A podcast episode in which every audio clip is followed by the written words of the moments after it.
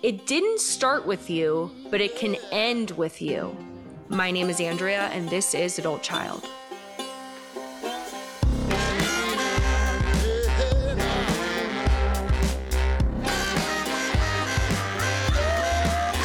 What you holding on to? Just let it all go. What's making you slow now? Just let it all go. Welcome back to Adult Child, where we take a deep dive into the impact of growing up in a dysfunctional family. Ahoy, my dear shit shows. Shit show. For any new listeners, my name is Andrea, and I am the the captain of this shit show ship. Shit show ship. Say that three times fast. Shit show ship. shit show ship. Shit show ship. Ship show show. You've t- definitely turned this off by now if you're a new listener. Moving along, folks. So today we are diving deep with Dr. Mariel Buqué. She is a psychologist and she is an expert in intergenerational trauma. So she has a book that is coming out at the beginning of the year. It's called Break the Cycle A Guide to Healing Intergenerational Trauma. So, we are talking about her own intergenerational trauma, how it surfaced for her, what healing has looked like for her, and how she came up with her brand of healing that she utilizes with her clients, which integrates holistic and somatic practices like sound bath meditation and breath work. So, this is a goodie. You'll love her. It's fascinating. So, this is a topic that we've discussed a few times on the pod intergenerational trauma. I want to point you to my episode with Mark Wolynn, who is a thought leader in this intergenerational trauma shit. He has a book, It Didn't Start With You. I'll include that in the show notes. So, I wanted to share actually a, a pivotal aha that I've had it's actually just been in the last few days. I've had the realization that I think I am unconsciously carrying some of my mom's shit, like some of my mom's shame. I've told this story before, but I, I just think this story is so profound. And then I'll then kind of connect that to to my aha. So Mark Wolynn, who I mentioned earlier, he's the author of It Didn't Start With You. He was working with a patient and she was a, a, teenage girl and she was a cutter and she would cut herself so deeply, you know, almost to death. One day they're in a session with her and he he gives her a pen and he says, "What do you think right before you're about to cut yourself?" Uh, and she says that I don't deserve to live. And so then he asks her, like, what in your life could have like has happened to you that would make you feel that way there she had no experiences that would lead her to to hold that belief the belief that i don't deserve to live so then he not exactly sure like how this came up but he ended up asking about her grandparents and he then found out that I don't know if it was the mom's side or the dad's side, but one of her grandparents, the grandma was driving the car drunk. The grandfather was in the passenger seat. Uh, they get into an accident, and the grandfather flies through the window shield, gets lacerated to death, and dies. And so here she is, like cutting herself, just like her grandfather was, uh, you know, cut to death by the, the car windshield and saying, I don't deserve to live, which is, I'm sure, what the grandmother uh, who was driving drunk was thinking. And so that's what Mark Wolynn talks about a lot as it relates to carrying this intergenerational trauma. He calls it like core language. And so that essentially would be like when we have some sort of a faulty or limiting belief, but it doesn't have any context within our lives, right? Like the belief that I don't deserve to live. And it's in those moments that we could potentially be carrying shit that is not really ours. And so I've been sharing about my journey with procrastination and self sabotage and just kind of my inability to get my shit together and adult and really, you know, thrive and live in my full potential which has been like just such a challenge for me. And I've been sharing about this all along, and I really don't like sharing about it. I really feel vulnerable when I talk about this with y'all. but there is just this lack of belief in myself. And so it came to me that I wonder if, you know, part of this is my mom. Like I'm carrying part of my mother's burden. You know, when I think about my mom, you know, she, she's such an amazing woman, but she has not been able to live in her potential. Like she's not been able to live the life that she could live because of her battle with alcoholism. So I think that there could be some sort of a connection there. I thought about how my mom has told me that you know, her dad, he really wanted her to just go to college and become a, a, PE teacher and a track coach. And she wanted to go work in business and in finance. And I think that the message that she received from her father was who do you think you are? You can't be successful in that. Like, why do you think that you could do that? I know that there was a lot of shaming from my grandfather, a lot of like putting down and belittling my mother. And so I'm I'm thinking that perhaps I'm carrying some of that too. So I'm feeling like these are some pretty pivotal ahas. I just started doing IFS with my therapist and we're really going to be looking at this stuff. I'm hopeful. And uh, I really just want to thank you all for allowing me this opportunity to like work through my shit, like with all of y'all. Thanks for accepting me and not judging me and understanding me and uh, giving me the opportunity to interview all these different people and talk to all y'all, which allows me to you know, continue to heal and grow. So I just want to express my utmost gratitude to each and every one of you. And I'm so glad that we are on this journey together. I would have it no other way. If we could all be normal, I wouldn't want it. I want us all to be total shit shows because that's more fun. We're more interesting people, right? so let's get the damn show on the road. But first, Let's talk about why you, yes, you need to damn the join shit show. This is my online uh, support community where I host weekly Zoom groups.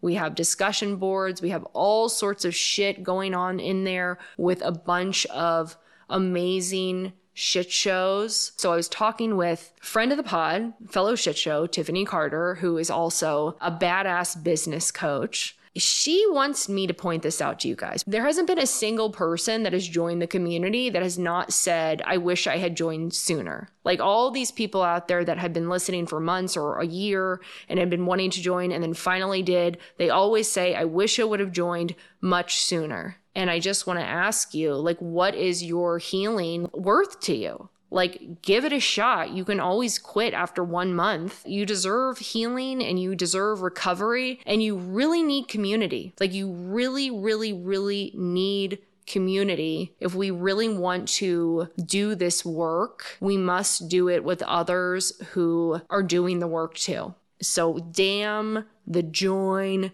shit show right now. See uh, link in show notes. Next, give me a little follow on the Insta, on the TikTok. And last but not least, give me a damn five star rating on Apple, on Spotify. Thank you. Love you all.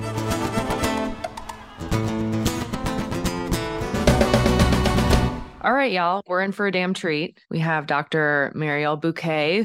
The book title is amazing. I'm shocked that you get it, like that there wasn't already a book title with this. Yeah, break the cycle. Yeah. You know, I mean, I think it just made sense, right? For that to be the actual book title, because that is in essence what we're doing. And I was actually shocked myself. To be frank, I was also shocked that we didn't have a very structured, clinically derived induced book with that title uh-huh. protocol. Yeah. For healing trauma that spans through generations that had that title. Like I was in shock myself and also grateful because then, you know, I had an opportunity to produce this book. Yeah, and I'm sure it's like such a for SEO purposes, I would imagine you're going to kill it, you know? well, I, I hope so. I, you know, I hope the SEO and the algorithm work in my favor to get the word out to as many people as possible because I really do believe that first of all, like this generation, we have so much motivation as a collective of people to actually disrupt these cycles more than in generations past. And there's a lot of reasons for that. I mean, like also generations past didn't have the language, the tools, the access, the technology. Data. Like Yeah. data. There's so much that was lacking in those times that we now have. So hopefully that means that, you know, more people will be willing to heal and have the tool itself to heal. Yeah, it's really quite remarkable when you think about just from the perspective of what we know about the brain now, you know, Mhm. compared to before. So- Yeah, the brain, I remember when I was first studying the brain, we were instructed to the fact that we know very little about it. And I remember my neuroscience professor, the first one that I had, actually identifying us as being in the novel stages of understanding the brain, the brain structure, and the ways in which we utilize the brain as humans. And that was very humbling, right? Like we're in a neuroscience course, but we're also learning that we kind of know very little. we don't know shit. yeah, indeed. Okay, so the term adult child. Let me just give you a little rundown, and I'm gonna I'm gonna pull this thing up. It's called the laundry list. It's the 14 common characteristics of an adult child, and I'm curious to see which ones resonated with you at some point in your life. But so the term first came about. It was you're familiar with Al-Anon, I'm sure. Yes. Yeah. Okay. So it was basically like a group of um they had been in Alateen and then they kind of graduated into Al-Anon and they realized that they couldn't they couldn't really relate to what was being discussed in there because it was mostly like people talking about their spouses and they were trying to, you know, survive. They were just coming out of growing up in an alcoholic home. And so they started their own group. And that was around the same time that the mental health and medical community was realizing how alcoholism impacted, you know, the whole family, not just the alcoholic. And so there were these common traits that came about, which I'll show you. But then it wasn't until about, it was 10 years later that they realized that there were other types of dysfunctional families other than just alcoholism that could produce an adult child. So now it's adult children of alcoholic and dysfunctional families. So I hit my adult child bottom at nine years sober. And it was after, well, it was really, I dated two alcoholics named Brian back to back. And that was after many years of shitty, Wow. toxic relationships. Mhm. But here was my deal. Like I grew up with an alcoholic mom, dysfunctional family, but like I was never sexually or physically abused. You know, all of my needs were always accounted for. Most of my wants were always accounted for. Truly, how bad could it have been? You know, and then I started acting out from 12 to 19. I got sent to treatment for the first time in the eighth grade. And Mhm. I had no idea how severely I was impacted. And I had no idea for years and years and years that what I was experiencing in dating was complex PTSD. Mm, Like, mhm. no clue. yeah. So let me pull up this list for you. And I want to see what resonates or maybe what resonated prior to your healing journey. Wow. You know, upon looking at this list, just like really kind of scanning through it, the one thing that is almost like an unsaid, and we don't tend to typically just call it out for what it is, is the fact that there are usually two generations that are like a part of this process.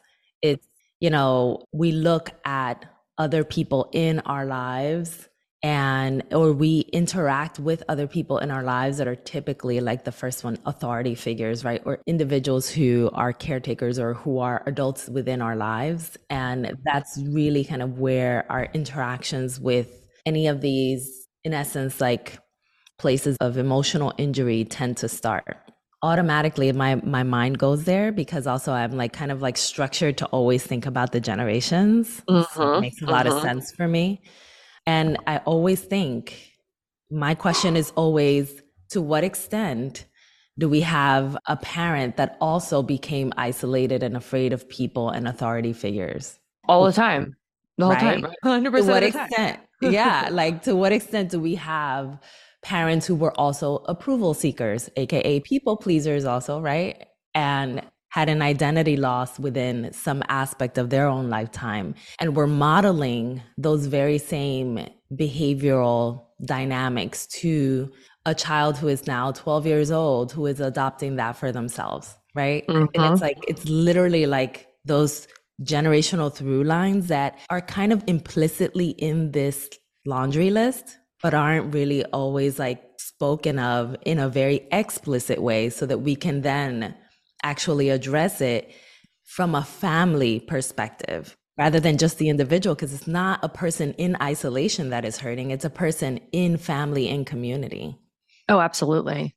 You know, I think the big thing for me was the recognition that like a, a dysfunctional family and a loving family aren't mutually exclusive and the purpose of like that you know because i think one of the biggest blocks is people feel like they're betraying their families by talking about it Mhm. when it's really just about identifying the causes and conditions that made us the way that we are and that like this doesn't just it didn't start with our parents and just like pop out of nowhere right like they're just a product of their upbringing just as we are Yeah, you know, and that allows us to not just have an element of compassion for the wounding that occurred for them, but it also allows us to have an opportunity to really understand how we can do the healing.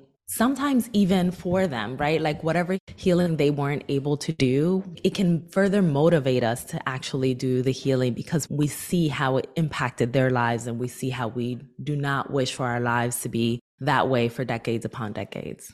hmm so you were in your 20s when this stuff started to pop up for you right I was, yeah. And, you know, it started to pop up just as feelings, Yeah. not as like context, because I didn't have the context like many of Yeah. us. and what was your understanding of your upbringing prior to that experience Well, you know, I grew up fairly economically impoverished, so poor, right? Even in our town that was, in essence, like a very low income town, we were still fairly poor for our Really? Yeah. And my mother actually grew up in a town where I remember when I visited her hometown back in Dominican Republic, her hometown, uh, most of the people there didn't even have shoes wow that's the level of poverty. And actually, I had an aunt who passed away at three years old because of the, them not having enough food, Food. to eat. Wow. Yeah. So, I mean, I, I'm talking deep poverty, right? And so I always knew at some level, even if it was subconscious, that we were in survival mode perpetually Mhm. for decades.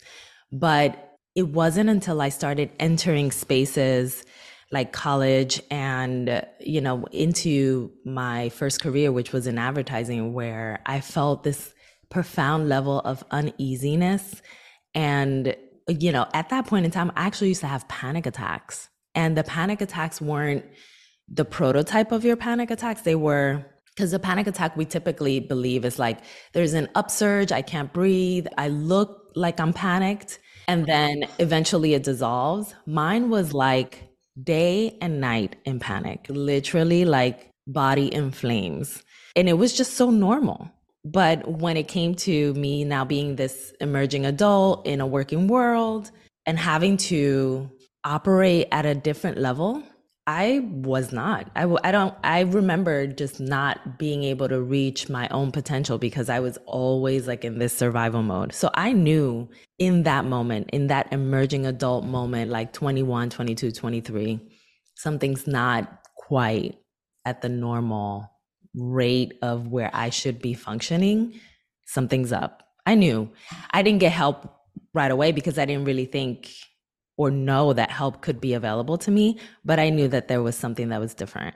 And so, what was your experience like growing up that poor? Like, was it something that you were very conscious of? And like in school, how do you feel like it shaped your experiences, like with other kids? Yeah, absolutely. I actually was bullied and teased for what I would wear because what I would wear was, I think it showed. My clothing showed that I didn't have the means to afford certain things. And so kids, you know, kids will be how kids will be, right? And so they they weren't that kind about it. And so I was very aware of my own inabilities to afford what my fellow peers could afford as far as like attire. The same goes for like, you know, sometimes kids would be like, let's go grab pizza after school. And like pizza Mm. costs, you know, $2. And do I have $2? So there were moments that were really like very showing in- my own like economic discrepancies. So the messages were there all the time. I wasn't explicitly calling them out or or speaking to them, but they were there. I I knew that there was a difference. And was the message from your parents like, you're going to work your ass off and be really su- successful? Or was that like a, a decision that you made internally where you're like, I'm not going to live this way? You know, my mother always had an implicit message that we would go to college. So that was always like a there a no-brainer that will be a part of what, you know, I migrated to this country. So you were five, right? Five years I old. was five, yeah. Do you and have part of- do you have memories of that? I do. Mhm. Yeah. Actually, you know, I arrived to the US October 30th, which was the day before Halloween in 1991. And I remember vividly, like, the next morning I woke up and all these kids are dressed in like Halloween costumes. And we're like, what world did we come into? so it was very like, oh, we we are different. There was a very like, you know, clear messaging that we were in a different world. And, you know, with my mother, like she always tried to push us in the direction of like trying to achieve, but she was very gentle with it. Like she would always say things like, be who you desire to be career wise, right? Like there wasn't a push, like you must be a doctor, lawyer, this, that, you know, in order to achieve success and get yourself out of a state of poverty. It was just, I just want you to find your happiness in your career and be successful. And college is a place where you can, you know, try and, and get that. How many siblings do you have? I have my sister is three years older than me. And she and I are almost inseparable. I think, in part, when we were younger, I think we trauma bonded. now we talk about it all the time because we're like, you know, we've gone through so much together that it has unified us. Before, it used to actually like create a lot of, you know, like a lot of ways that we just wouldn't get along. But we have been able to have like really in depth conversations about how much we have gone through and struggled together that it actually has like made us like build Super this really strong bond. Yeah, yeah. How did your experiences different, like differ as kids? What role did you play in your family?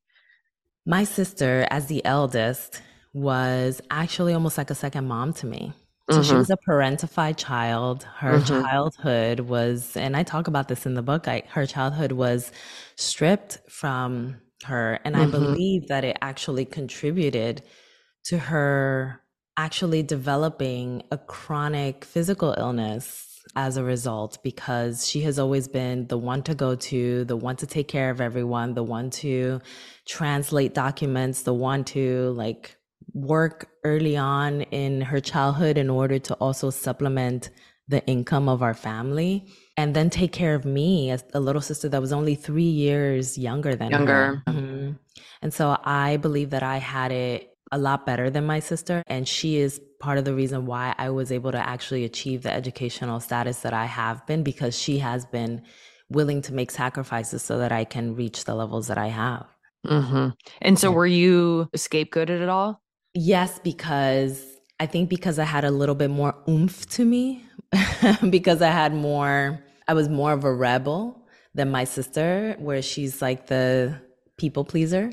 I was able to call out a lot of things that we weren't doing right in my family. Even as a kid or a teenager? Quite frankly, I'm dating back to being a teen. I was already like saying certain things. I it was mostly in my emerging adult life where I started like because I didn't know any other tools of how to do it, I started more forcibly, kind of like in arguments, like calling things out, right? Versus now, now with my family, I'm 38 and now I I can take a bit of a step in the direction of more gentleness. But back then I was like, you're doing all this wrong, da, da, da," you know, and it didn't look pretty. And for many of us, that's the case, right? Like we just like, we're just, we just need things to be different. And I wanted them to be different also for my sister because I love her so much that I'm like, I don't want to see her suffer anymore. I don't want her to be a people pleaser anymore because I know this is causing her not only an emotional injury, but it's perpetuating the ways in which she's carrying a physical illness that is an inflammatory disease. And what we know about inflammatory diseases is a lot of them are tied to stress. And a lot of them mm-hmm. are tied to generational stress and the ways that we, you know, self suppress, which is a lot of like those people pleasing, you know, qualities. And so I, in understanding a lot of those things, I started like wanting things to be different. And, you know, the only way that I knew how to do that is by telling everybody all the things that they were doing. Yes. Yeah. Just no filter, no filter. And so then from being in your 20s and and having these the panic attacks and the stress starting to manifest, what was the unfolding to realizing that this is trauma? That didn't come until later. because Uh-huh. to be honest, we just haven't had the language. And that's a disservice that we have eh, as a general society. And granted, I know trauma, even in the landscape of mental health, is fairly new. Mhm. Because if we think about, you know, like Freudian times, we're talking 1800s and whatnot, like we just started in the last 20, 25 years talking about trauma. And we've talked about it internally within our own like clinical spaces. It's only been since, you know, some new emerging texts in the recent 10 years that we've actually started getting that information out into the public. So to give us grace as a society, like, okay, we haven't had the language, but it is also something that's caused a great disservice to many people that have been suffering in this way and haven't had the language to apply to themselves so that they can then take the first step towards healing. So it didn't really come until I was like in the middle of my doctoral program and actually having these aha moments that were also, for many of us, which is the case, re traumatizing.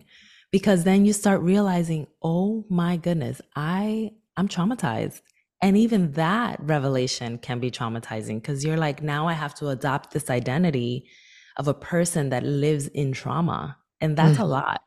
It's a lot. Do you have any profound, I'm sure you're familiar with the term like emotional flashbacks. Like, what was a profound aha to when you were able to connect that like hey i'm i'm being triggered by something and like the reaction that i'm having right now is not about the present and it's actually tied to the past was there like a pivotal moment for you Interestingly enough, so a little bit about my immigration history. So, my mother, my sister, and I, we migrated here without my dad. And my dad came when I was almost, well, actually, I was 21 years old when he came. So, I, I missed him.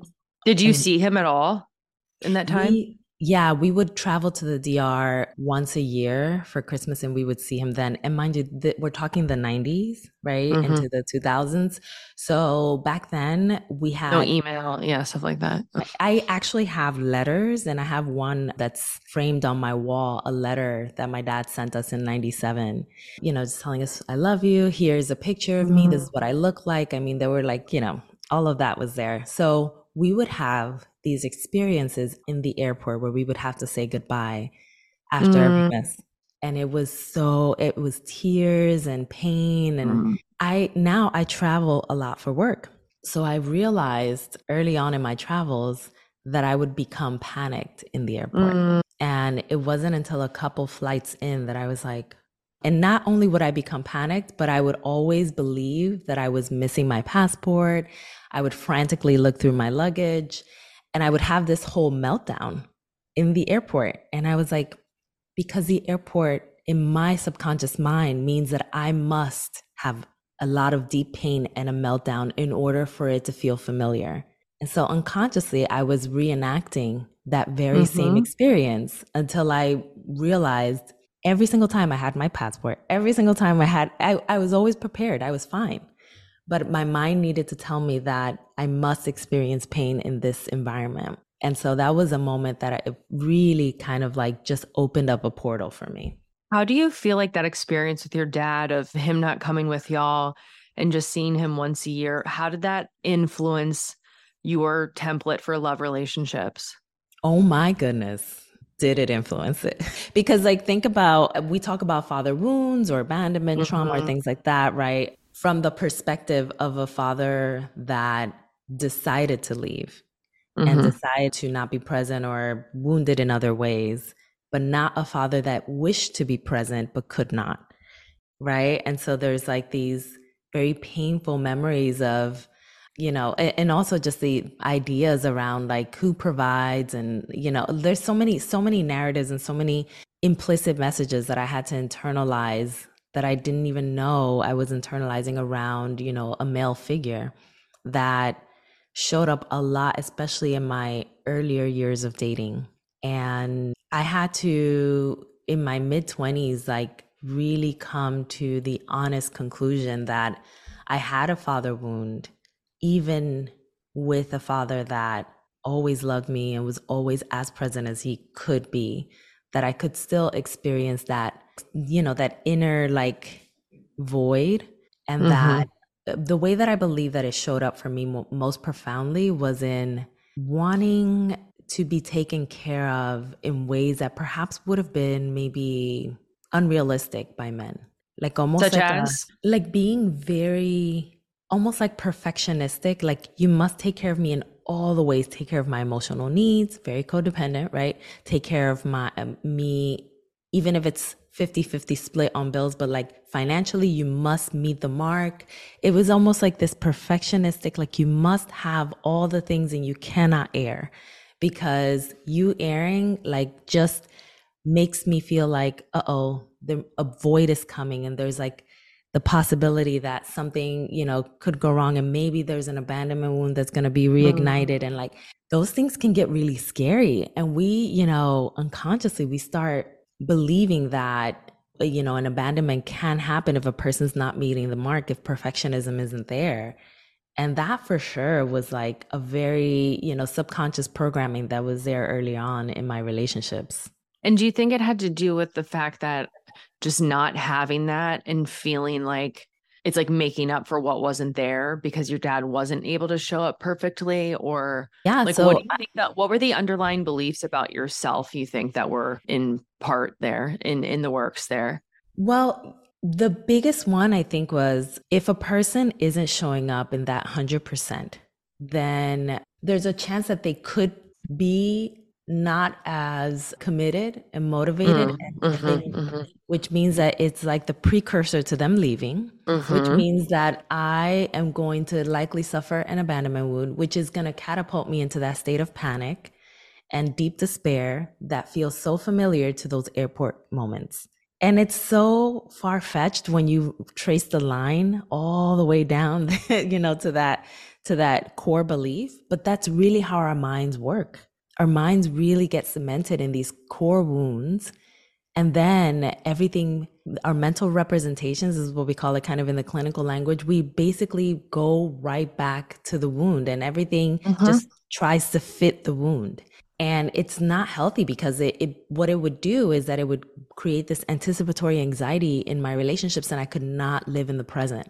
I couldn't be in the loving present because i was so afraid of the possibilities of abandonment yeah and then we like in turn manifest the thing that we're most scared of right because then we act in ways that then perpetuate that you know Yeah, yeah. How could you Yeah. not, right? Like, you know, fear is no place, you know, to like center love. Like, you know, when whenever we are a lot of our language starts developing around fear, the interactions that we have with, you know, our partners are fear based. And I can only imagine a partner that is on the other end of that partnership being, you know, adjusting to a love that is fear based. That doesn't feel good to them. And it didn't feel good to me.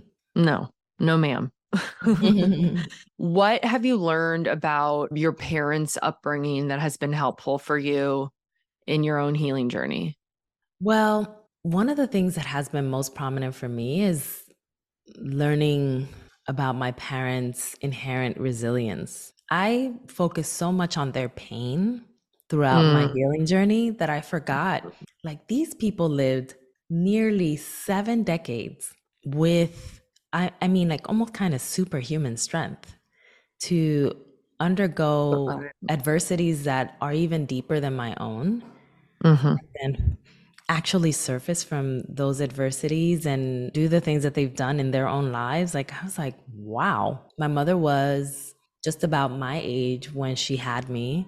And i can't imagine you know a woman like migrating to a new country with a little one such as myself and and another little one you know and different language engaging in different customs and you know and then also like scraping by right like with a low income position.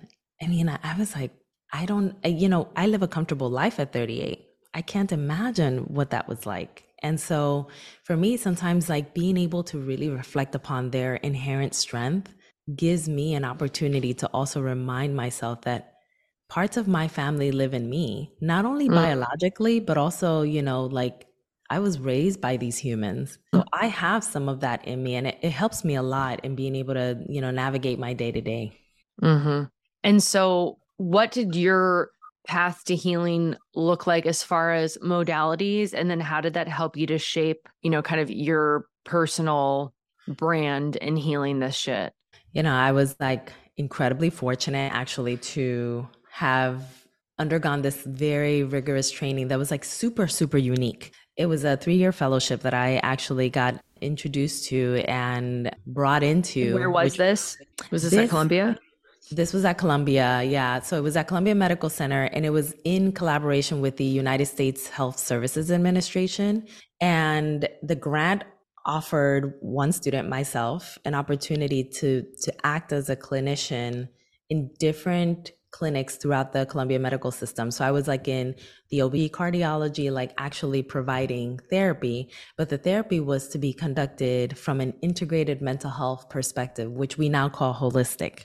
Mm-hmm, and mm-hmm. so it offered me an opportunity to understand how we can integrate the mind and the body into the work that we do as therapists. Simultaneously, I was also, like I, I, said, my sister had developed a chronic illness, which was lung disease. Mm. And simultaneously, I was also taking care of my sister at that point in time. So the roles got very reversed for us. Mm.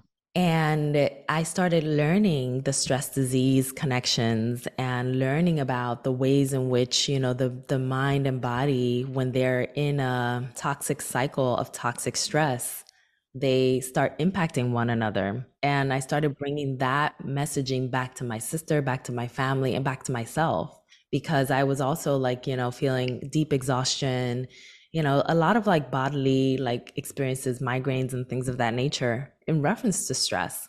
So I was so fortunate to, this was like just happenstance that I got introduced into this fellowship, but it informed a lot of the work that I brought back to my patients, but also back to my family and then it informed not only my own healing journey, but now it informs the way that I now work with clients, which is as a holistic psychologist.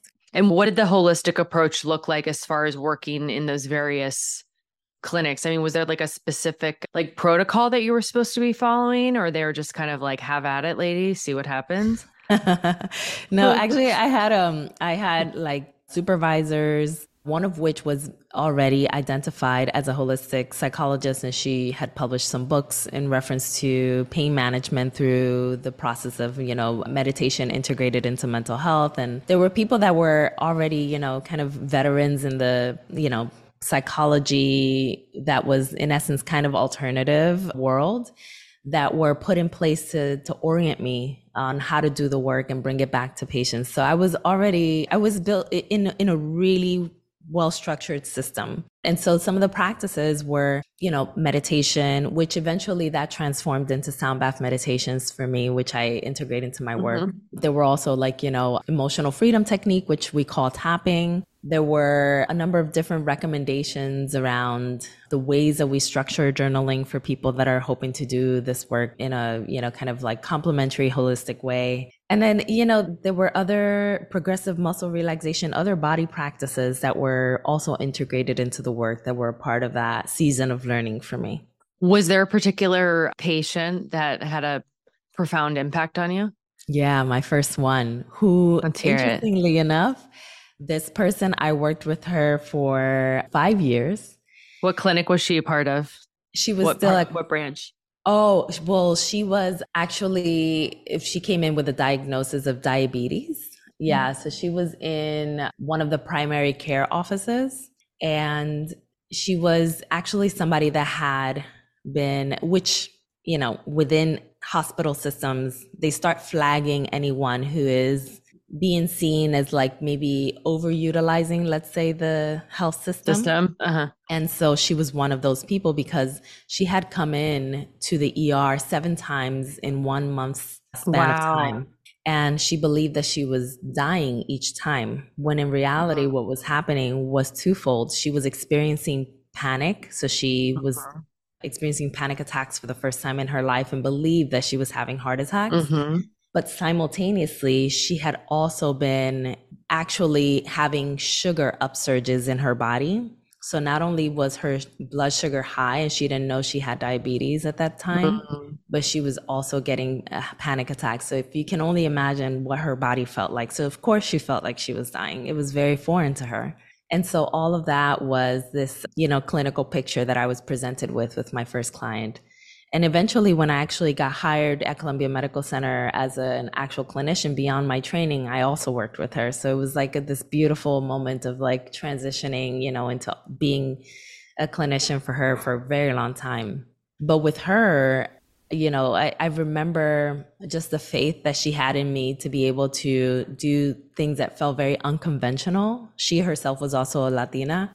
And the ways that we were working were unconventional for me, but also for her. And she was willing to have faith in us meditating together or us doing progressive muscle relaxation together to help her body feel greater ease so that the panic would dissolve and that she would also integrate different ways to nutritionally feed her body and her gut microbiome and decrease the blood sugar spikes that she was experiencing and bring her body back into a state of mind body balance in order to feel greater ease in her body. And eventually, I think one of the most beautiful things that we eventually got to doing was that she was a profound, and when I tell you, I've never seen someone as profound as this, not even my own sister, profound people pleaser I mean, to the extent that she also had four children and she was even emulating those very characteristics to some of her children, especially her eldest daughter.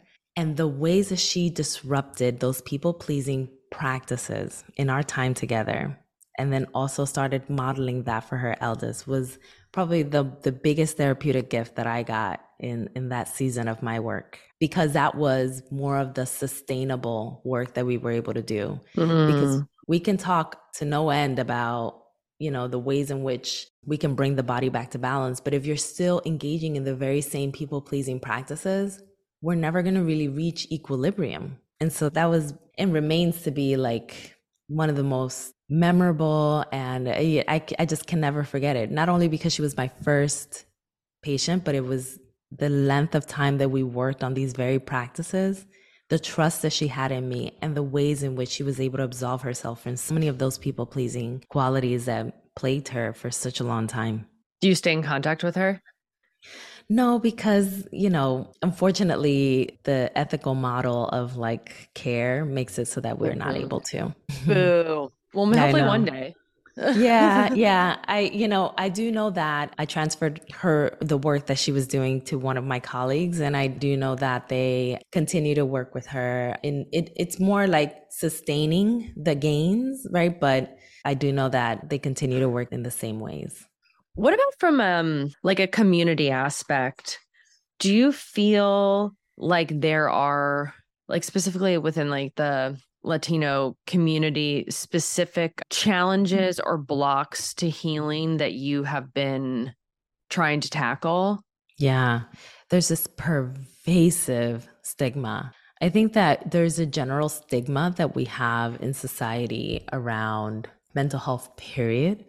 Trauma has an added layer of stigma. I think a lot of people are not willing to say trauma and me in the same sentence. And that you know, we cannot heal what we cannot see. We cannot heal what we cannot acknowledge. And if we are still in a place where people are like, trauma, I'm not touching that. You have no idea how many times I say trauma in one day. but the ways that I, I, the variable ways that I get that people are willing to interact with me in conversation really tells me kind of where we are in terms of people's ability to really acknowledge that. Now, in the Latino community, there's an added layer. It just feels a lot more like there's a bit more of a, a closed door in reference to these things, more than in our general society. And so it, it can be a bit challenging because you have to myself i also trained in um, what we call latinx mental health in a specific concentration that we had at columbia proper the actual school not the medical center Mm-hmm. But within that concentration, I was able to also adopt specific language that was culturally derived to really help map mental health for community members in the Latinx community that felt accessible and less stigmatizing. So I had to learn that language in order to have the conversations, especially in Spanish, because mm-hmm. yeah, I would think that, and it's in other cultures as well, but kind of that that don't talk policy, mm-hmm. right? Like we don't we don't talk about what's going on behind closed doors is probably very strong. Yeah, airing families' dirty laundry, as we call it is prominent across the world. And I realized that not only in my work, but also in my research, I was like, wow, I won't butcher, you know, the saying in order to not, because it's in the Hindu language and I, I don't speak Hindi. Hindi. yeah. But there is a, a very specific saying about not airing family's dirty laundry because it brings dishonor upon a family. And I, I, when I came across that saying, I was like, well, that kind of applies all over the world. And why is it that all over the world we have determined that that's a value that we are holding on to? And how can we now in this globalized, technology centered world where we communicate with each other, with people in South Africa and people in Portugal, and like, you know, where there's common languages being adopted, where can we disrupt that narrative? Where can we disrupt that common practice and really air the secrets that continue to plague us from a place of shame? Because we know that shame is a perpetuator of relapse shame is a perpetuator of continued re-traumatization right like there's like so many through lines of shame that come from these like places of these values that we adopt in our communities and in our families that continue to disease our families in ways that make us not only you know physically unwell but also contribute to our mental like unwellness and like inability to really feel calm and ease in our hearts did you have anything come up for you as you wrote this book? Like, how did writing this bring stuff to the surface for you? Yeah. You know, there was one chapter, which is a chapter on collective trauma, interestingly enough, that we're already, we're talking about the cultural mm-hmm. pieces because that chapter I rewrote. I scrapped the entire chapter and I rewrote it. And I rewrote it in tears Mm. And I wasn't expecting that. I was actually, I would have expected that maybe because I have this one chapter called Intergenerational Inner Child, which is the ways that, you know, our parents' inner children, when they don't get resolved and absolved in their generations, they risk, you know, the, the point of transmission handed down. Now they become the inner child in us. There's many, many points in the book where I thought this is going to be the place where I sob. And it was collective trauma for several reasons. One, because, you know, there are all these cultural values that kept coming to the surface, even like the aspect of toxic masculinity and the ways that that robbed my father of his ability to really feel his feelings in a way that was humanizing, right? Like mm. there were so many things that kept coming up, but also because I felt this immense pressure and duty to do this chapter well for all of us. And I felt like that to me felt so heavy and it, it put a I put a lot of pressure on myself in, in that chapter to do that chapter to the best of my ability so that I can offer as much of a lens to what needs fixing within our society for us to really create a society that doesn't continuously reperpetuate trauma. So it was it, it felt like a very big task. And I remember even in the chapter I said, if this feels like a big task to the reader because it felt like a big task to me. And I offered like 10 reminders, right? Like we can each do just a bit. And that bit that we do, like what you're doing with this podcast, this is mm-hmm. this is something that is major and produces healing and is a part of how we then, you know, do the healing work. And if we each do one bit collectively, our collective efforts will also have a major impact. So we we don't need to do everything. We just need to do our part. I want to talk about this inner what is this intergenerational inner child?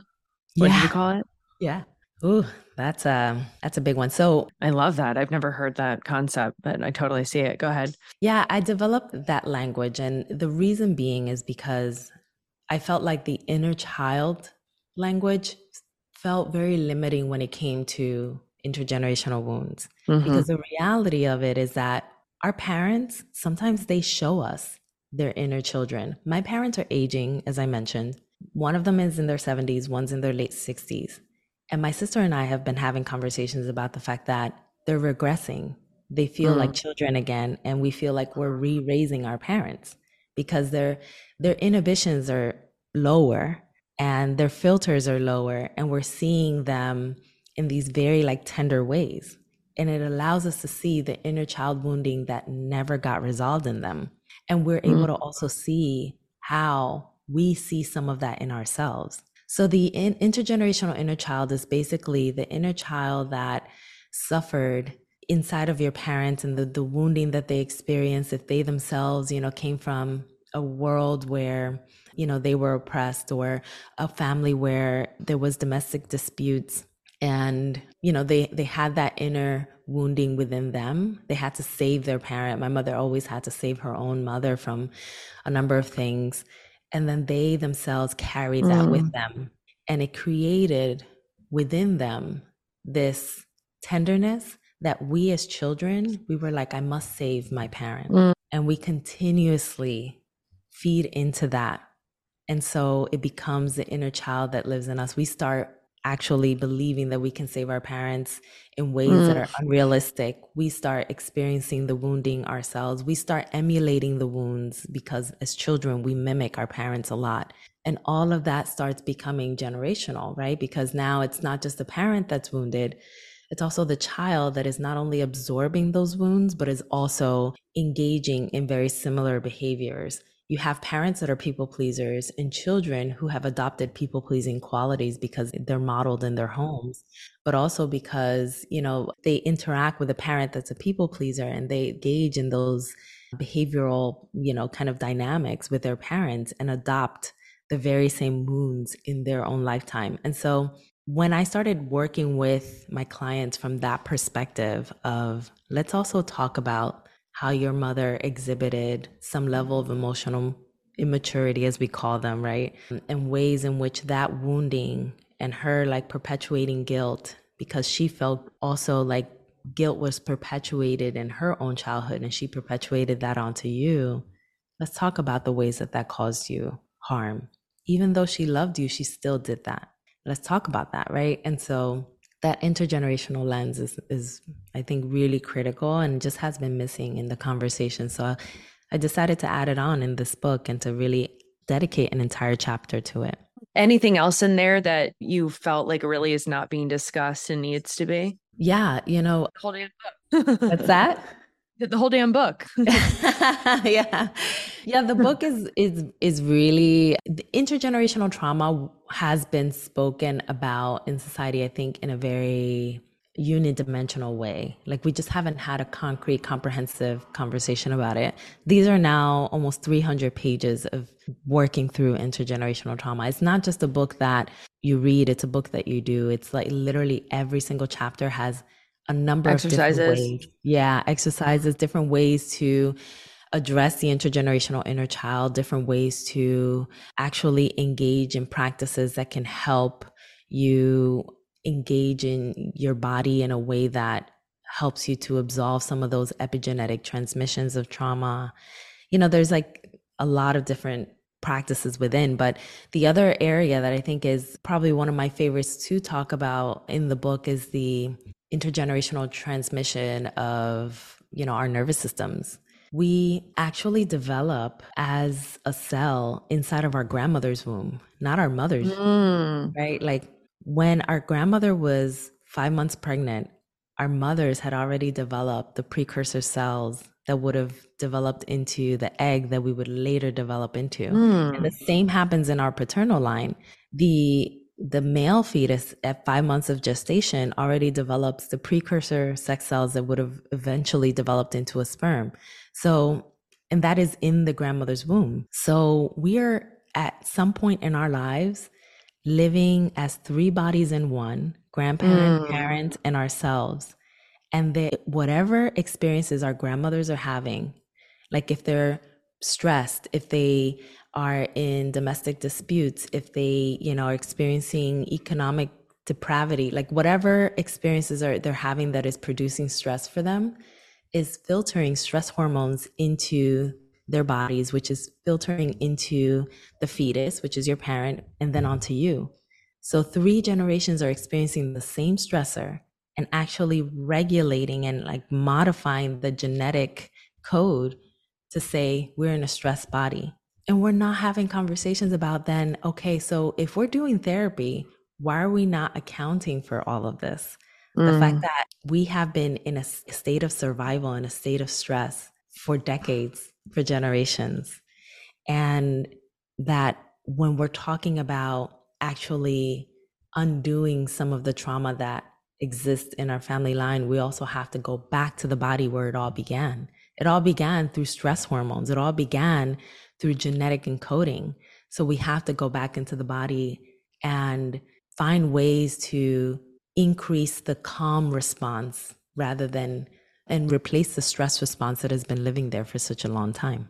Has there been any recent research on epigenetics that's been particularly profound to you? I had Mark Wolynn on like a year and a half ago and I asked him that and I can't remember what he said. Something about rats. It's always about rats, right? Oh my goodness. I was literally gonna take it there. Yeah, but let's go, let's go. But but the one about rats that I find to be like super fascinating, which is like and I, and I think that it's an opportunity really kind of to nerd out is the fact that so basically like you know if anybody is familiar with like triggers and the ways that triggers mm-hmm. work one area of triggers is, or one way that we get triggered is through our senses, right? So, sight, smell, you know, it's something that we taste that reminds us of the past or reminds us of an experience that we had that was traumatizing. And it brings us back into that moment where we're like, oh my, I feel like I'm back in trauma, right? Mm-hmm. So, that's in essence, uh, you know, how it works. And the sense of smell specifically has a, a, a very direct way of being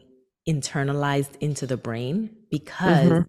our sense of smell goes directly into our limbic system, which is connected to our nervous system.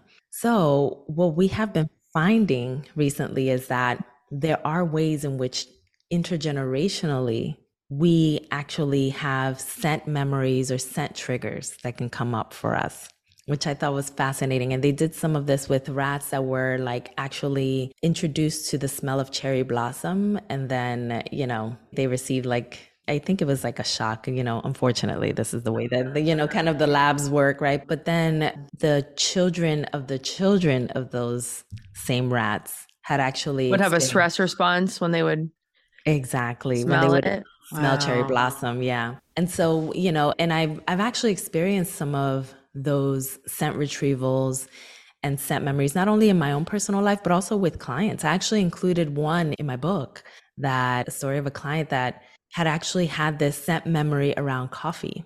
But it, the fascinating part of his story was the fact that his mother actually had the same kind of repulsive like response to coffee, and so did his grandfather. And his grandfather had actually been assaulted by someone physically. And prior to the assault, it, it seemed as though the perpetrator had actually had coffee, and there was like he he just remembered the smell of coffee, and and so the the scent of coffee actually connected to, with him uh, to assault. Like he felt like mm. whenever he smelled coffee, he felt like trigger, right? And so I, I found it to be really fascinating how then two generations later we're still having that very same stress response. Or as it, you know as my client would say it was kind of his stomach turning you know in reference to coffee. And so i was like that's so fascinating when we're like starting to like really kind of understand memory retrieval with regards to scent and memory retrieval with regards to all of the senses. What are we doing with the client if they don't have that information? Like coffee pulses them gives them mm-hmm. a reaction, but we don't have the information about what happened in prior generations. How are you working with them? Somatically?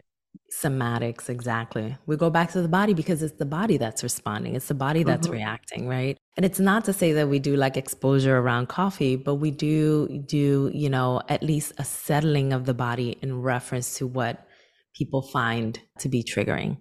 And that's always the case because like the body is so miraculous and so responsive to healing that it has so much capacity within it. Should we trigger it in that direction to actually mm-hmm. create new neural pathways in the brain, new ways in which our nervous system actually, you know, defaults to calm and ease if we practice enough of the practices that can help get it into that space. What we know about some of these like somatic practices and nervous system restoration practices is that we need an approximate three to 400 repetitions of these in order for them to really cement in our minds and bodies and like really concretize as okay we're in a calm body not in a stressed body. And when i tell people that they're like whoa 400 300 that, that's i ain't got time for that. But let's think about it for a second. Like if you do five minutes of deep breathing a day We have 1,440 minutes in a day. Five of those minutes you can devote to deep breathing. That's already doing an, an enormous amount of the work that you need to restore your Mm. nervous system. If you do that every single day for an entire year, you've already done the 365 that you need to already at the end of that year be existing in a body that is more programmed to feeling ease and calm than it is to feeling stressed and traumatized. So when we're when we're talking about us living in these bodies for 30, 40 years that have been in hyper alert and in the, the stress response and in a chronic state of feeling threatened, and we're devoting a year of our lives to deprogramming that, it kind of almost feels like, well, that that feels like a gift. You know, that feels like something that I can do, right? And, and so, like when we break it down, I feel like it feels more tangible. Hmm Would that be if you were going to give somebody a suggestion of like one somatic practice that they can implement? Would that be it? It would 100%. percent And I, I I like to do pairing in my work. So and and you'll see that, you know, the book is also reflective of a lot of pairing, which means that I like to pair one relaxation exercise with another to increase its potency. So typically what I like to instruct people to do is to do what we call progressive muscle relaxation, which is basically as you breathe, tense the muscles in your body. And as you exhale, release the muscles of your body. And that also helps your body to release the tension that's being captured through stress and trauma. So I like I like to do that, you know, in layers because we're talking about layered bodies and layered traumas and layered experiences of stress. So, you know, the work needs to be layered as well. Last question. How have conversations been with your parents as you've been learning all this stuff and have they been receptive? You know, the conversation the Okay. conversation I mean, realistically, right? Like Yeah, the conversations have not been easy to begin with, which has also created a lot of growing pains for me, but also a lot of understandings of how to create roadmaps for others. I actually have like some, you know, like a script and a couple of other like tools for having difficult conversations inside the book. And some of that also stems from the what not to do, which is what I did, which was like pointing fingers and yelling and saying you didn't do the work and uh, you know Mhm. and and frankly like you know now i feel kind of compassionate and sometimes even saddened for my parents because they suffered a lot. And you know at this moment now they're so receptive and they're like willing to have the conversations with me. But it doesn't mean they always put things into practice. And i have to mm-hmm. be willing to accept the fact that they're going to be Exactly who they are.